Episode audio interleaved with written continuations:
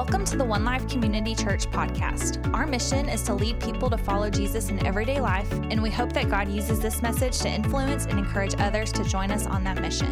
We're glad you're listening. For more, please visit us online at onelifecc.org.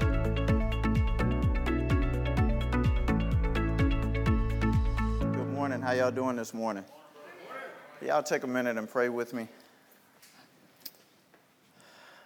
God, I our prayer is simple this morning that you would overwhelm us with your presence so that we are changed from this moment forward.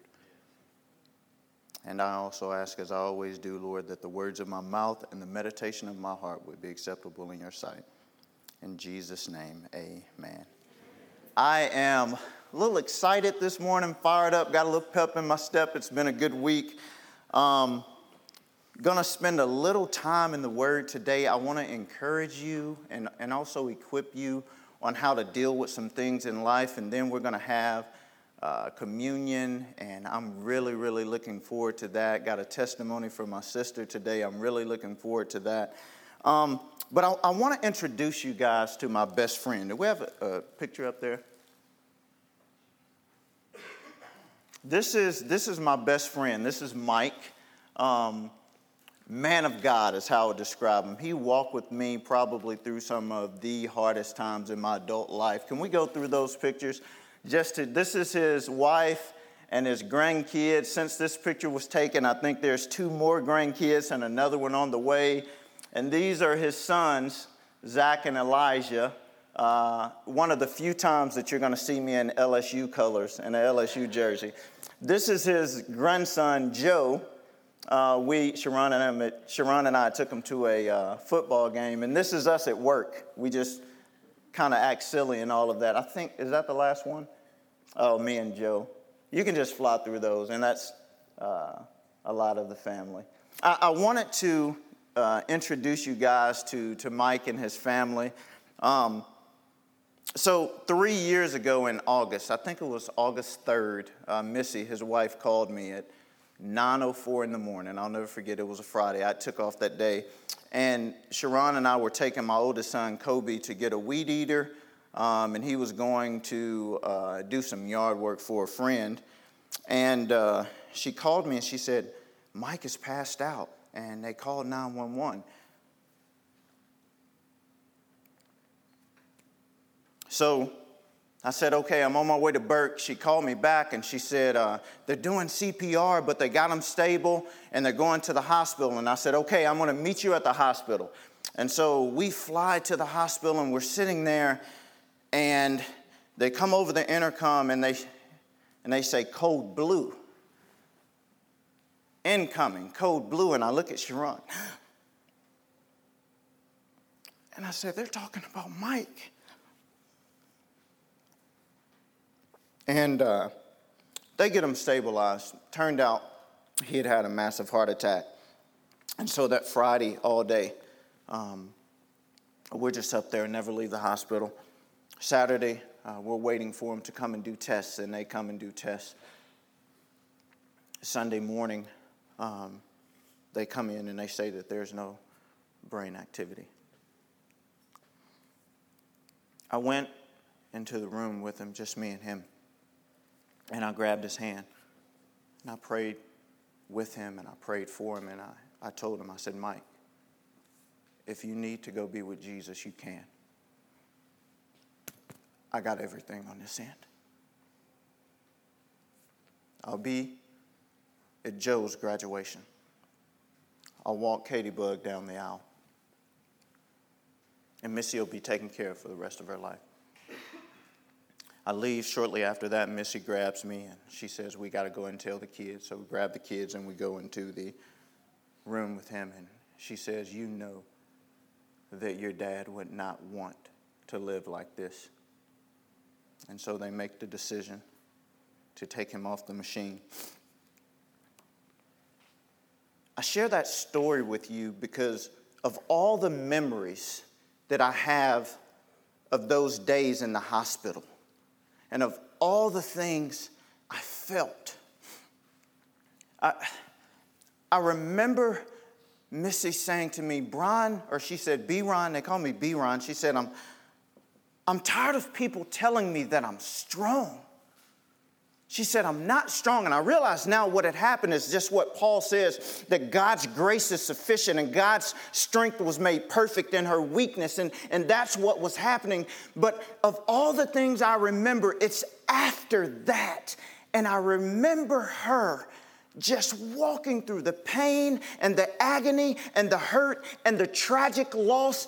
And she's not just existing, and she didn't fade away when things like this happen, when there's tragic loss, we can fade away, we can give up, we can quit. She didn't do that. She pressed through and she was firm in her faith and even stronger in her faith.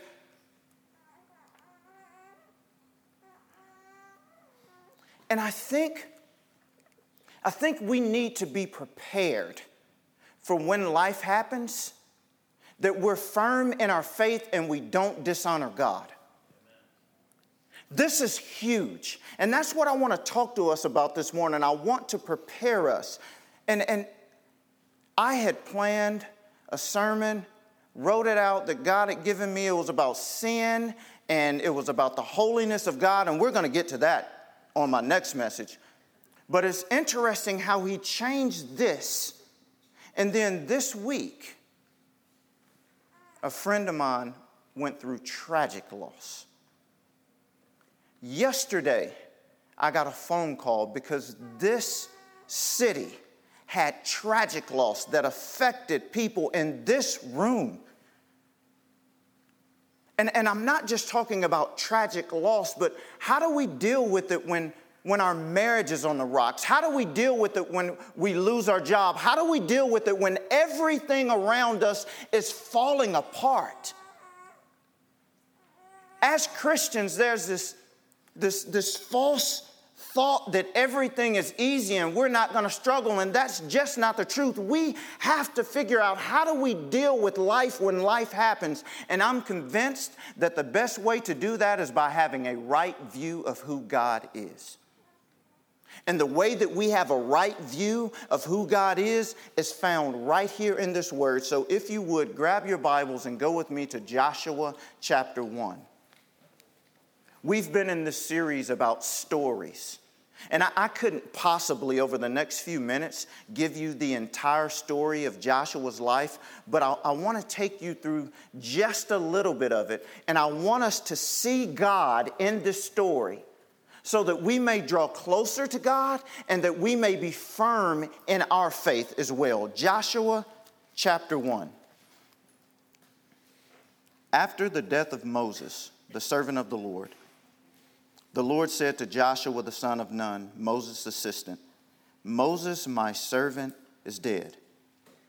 Now therefore arise and go over this Jordan, you and all this people, into the land that I'm giving to them, to the people of Israel. Every place that the sole of your foot will tread upon, I have given to you, just as I promised to Moses. From the wilderness and this Lebanon, as far as the great river, the river Euphrates, all the land of the Hittites to the great sea towards the going down of the sun shall be your territory. No man shall be able to stand before you all the days of your life. Just as I was with Moses, so I will be with you. I will not leave you or forsake you. Be strong and courageous, for you shall cause this people to inherit the land that I swore to their fathers to give them. Only be strong and very courageous, being careful to do according to all the law that Moses, my servant, commanded you. Do not turn from it to the right hand or to the left, that you may have good success wherever you go. This book of the law shall not depart from your mouth, but you shall meditate on it day and night so that you may be careful to do according to all that is written in it. For then you will make your way prosperous, and then you will have good success. Have I not commanded you? Be strong and courageous. Do not be afraid, or do not be frightened, and do not be dismayed, for the Lord your God is with you wherever you go.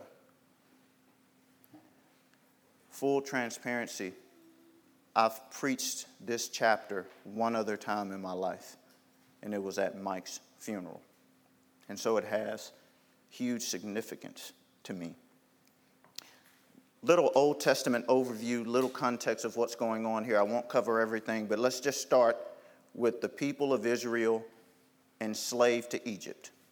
So God has already told Abraham that the, the, the people of God would be slaves in a foreign land. They end up in Egypt, and God says to Moses, He raises Moses up and He sends him to Pharaoh, and He says, Let my people go that they may come and serve me. We're all familiar with that. The 10 plagues. Pharaoh's heart was hardened. He wanted to keep his slave labor. He didn't want to let them go. So we go through the 10 plagues, many miracles. Finally, Pharaoh lets the people of God go. They come to the Red Sea. Pharaoh has decided he wants to come after and kill him. God does an amazing miracle through Moses. Moses lifts up the staff, Red Sea parts. People of God walk through it. Pharaoh comes through, water comes down, boom, it's over. You think that that's how the story ends. Everything's great, everything's wonderful, but no, it doesn't end like that because we're in the story, people are in the story, and there's all kinds of disobedience, there's all kind of sin, there's all kind of moaning and grumbling. As a matter of fact, God says over and over in His Word that these people are a stiff-necked people. So what happens? He leads us through the desert us. I'm just putting myself all in this text. He leads the people of God through the desert supposed to be just a journey, but because of their sin and disobedience, turns out being 40 years until all the men of war uh, pass away. And during that time, as Moses is leading them, just, just beautiful pictures of God having them build the tabernacle and, and being with his people, providing for his people, and giving them everything that they need, and, and this promise of leading them to the promised land. And, and there's the scene where the people of Israel are thirsty and they want water. And not the first time, but the second time. God tells Moses, I want you to speak to the rock so that water will come out. And Moses is so frustrated with the complaining of the people that he takes his staff and he hits the rock. And this is the reason why Moses is not allowed to enter the promised land. And this is something that's, that's stuck with me. God says to Moses after that, because you didn't show me as holy to the people, you are not going to enter the promised land. And that, that text gives me pause. Josh, who preached um, last week or the week before, he he's always says that Matthew chapter 7 is a text that keeps him up at night. It's, it's where Jesus says to the disciples, Depart from me, I never knew you. He's going to say that to some of those people. Well, what keeps me up at night is this, this picture of God saying to Moses, Because you didn't show me as holy.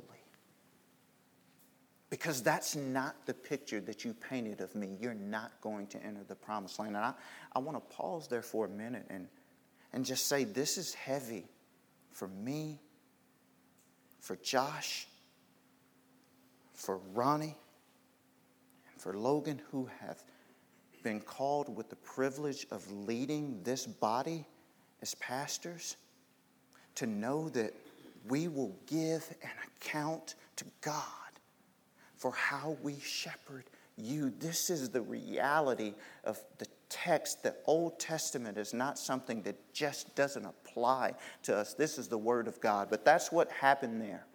And because of that, Moses is not allowed to enter the promised land. He's allowed to see it, he dies, and we get to Joshua chapter 1. And l- listen to this the first five words that God says to, to Joshua is Moses, my servant, is dead.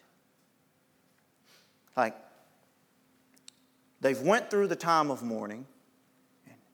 Joshua is now ordained to lead this rebellious people. And, and, and I want to push this because we need to be in his shoes. We need to feel what he felt. This is not just a story that's written down that didn't happen. This is a real person that just lost his mentor, a man that he saw commune with God, a man that he saw lead people, a man that he, he, he loved, a man that, that taught him, that he followed. And two things happened simultaneously. The man that was teaching him died, and at the exact same time, he is given this huge responsibility that he is supposed to lead these people into the promised land. And God looks at him, and you just have to think all of these emotions, all of the hurt, the loss, the confusion, the uncertainty of Joshua. And God looks at him and he says, I need you to do two things. I need you to be strong and I need you to be courageous. How is that possible? When everything is falling apart, when life has hit you, when curveballs are coming, when families are breaking, finances are falling apart, COVID has just happened, you can't see the light at the end of the tunnel. There's all kinds of chaos in your mind. And God says, be strong and courageous. How do you do that? And I'm convinced that there are three epic biblical truths that can help us be strong and courageous. They apply to Joshua and they apply to us today. And the first one is that God's promises are permanent. And I'm not, I'm, I'm not, talking about the conditional blessings of God that we see in Deuteronomy, where God says, if you do this, I'll do that. I'm talking about the very nature of God, the promises of God. And this is very important. Look at me in chapter 1, look at verse 3. Every place that the sole of your foot will tread upon, I have given you, just as I promised Moses. Now, now think about this for a minute. This is where the relationship between Moses and Joshua is huge. Because God is saying, Look, Joshua, I want you to know who I am. I, I know that you're struggling right now. I know that this seems like something that you can't do on your own, and you can't, but I need you to know that I promised Moses that I was going to lead this people into the promised land. And I'm not a man that I should lie. I'm not going to break my promises. I'm going to do exactly what I said I was going to do. This is, this is a foundational truth for salvation itself. There are a lot of people that struggle with whether or not, and uh, man, I'm about to mess some theology up in here. There are a lot of people that struggle with whether or not they're going to lose their salvation. The question is not whether or not you lose your salvation, the question is whether you're saved in the first place. See, salvation is a promise from God. There's nothing that we can do to make God go back on His word because God is not us. The problem that we have, here's the problem. I'm, to start with me. The problem that, that I have is that I've lied and broken all of my promises. That, that, that's the problem. And so, what, what I do is I equate God. No, I'm, I'm not going to let y'all off the hook. Y'all done lied too. Y'all break y'all promises too. And so, what we do is we equate God with us. And so, we assume that God is going to behave in the same way that we do. And that's not how it is. God says to Joshua, Look, I said what I was going to do, and I'm going to do what I said. This is huge wherever you are, to understand that God is the same yesterday, today, and forever, and His word is His bond. First, biblical truth is God's promises are permanent. The second is that God's presence is primary. The most important thing for any believer is the presence of God. This is huge. I mean, think about this. Look at, look at verse 5. Joshua, God says to Joshua, No man shall be able to stand before you all the days of your life. Now listen to this. Just as I was with Moses, so I will be with you. Now we can read this text real fast and kind of gloss over that, but you need to understand everywhere that Moses went, Joshua went. Joshua witnessed everything that Moses did with God. And so when, when God says this to Joshua, Joshua would have remembered when Moses was walking out to the tent of meeting to go into the Holy of Holies to have a conversation with God. Joshua would have remembered how Moses was frustrated and upset with the people of God, and, and God was right there with him. Joshua would have remembered in Exodus chapter 32 when Moses went up on the mountain to meet with God. And see, Joshua was his assistant, so he went halfway and stopped. And God told Moses, Go back down. I hear corruption. I hear a, loud noise in the camp. And he goes back down. And Aaron has created a golden calf because the people said, This fellow Moses has been gone too long. Make us a God. And so Joshua would have remembered when Moses came back down. And God says, I'm going to destroy these people. I'm, I'm, their sin is filthy. I'm getting rid of them. And Moses interceded. Joshua was there. Moses interceded for the people with God. And God says, okay, I'm not going to kill everybody. Exodus chapter 33, God says this to Moses. He said, but here's the deal. I said I was going to lead you to the promised land. God's promises are permanent. He says, I'm going to lead you to the promised land, but here's the deal my presence will not go with you. He says to Moses, I'm going to do what I said I was going to do, and I'm taking you there. Land flowing with milk and honey, it's yours. But you don't get me. I'm not going. And you know what Joshua would have, would have remembered? He would have remembered these words of Exodus 33, where Moses said, God, if you don't go with us, don't take me. Moses said, God, your presence is more important than anything. I don't care where you were going to lead us. If you're not there, I don't want to go. When I was a kid, heaven was described at this place where I wanted four wheelers and all that stuff. Heaven was described as you get four wheelers, you get everything you want, you can have it. And that's how it was described to me. Let me tell you something. If Jesus ain't in heaven, I don't want to go. I want to be where he is. Y'all can have heaven. I want Jesus. And Joshua is understanding that God is saying to him, My presence will be with you just like I was with Moses. And my promise to you is that I will never leave you nor forsake you. So you don't have to worry. I know it's a lot. Listen, I have no idea all of the things that you are dealing with. My brothers and sisters in Christ I have no idea the burdens or the weight that you carry. But this is what I do know. I know that Jesus says to come to him all that are weary and heavy laden and I will give you rest. That doesn't mean that your problems will go away. That doesn't mean that, that everything will be perfect. But what it does mean is that while you don't know what tomorrow holds, we know who holds tomorrow. And Jesus' presence, the very presence of God, is primary and it's more than sufficient for you. This is the truth of God's word. His promises are permanent, His presence is primary. And here's, here's the beautiful part His purpose is perfect.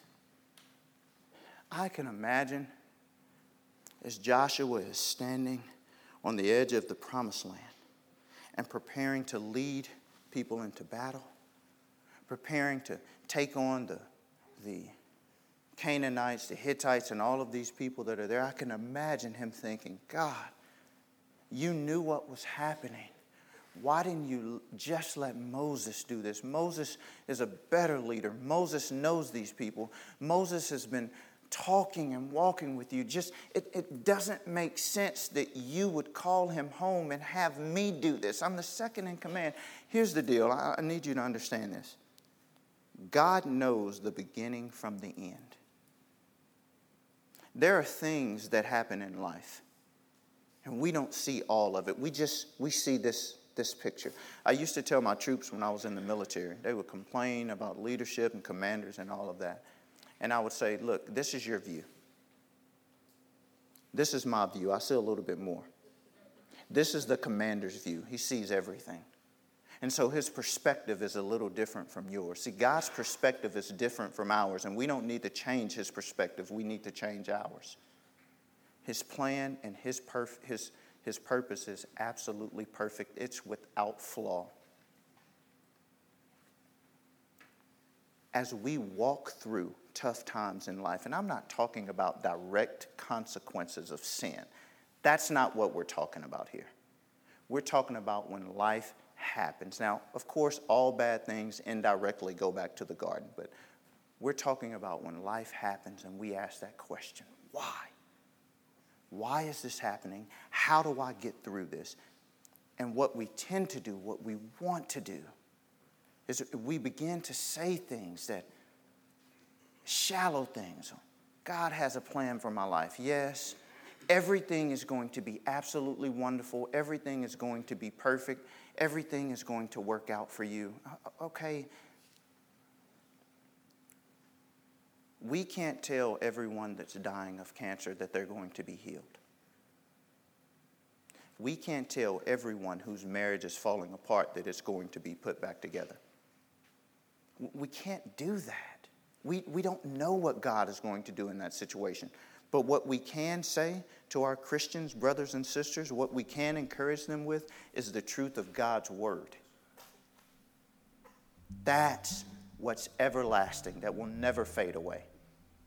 What we can tell them is that God is there and He is not surprised. What we can tell them is that God feels your pain. What we can tell, even when it comes to sin and walking in sin, what we can tell them is that there's a man that went to a cross. There's a man that died.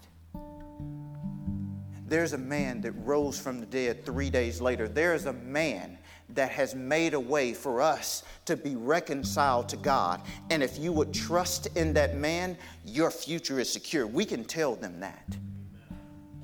That's the gospel. And we have to have a right view of the gospel and a right view.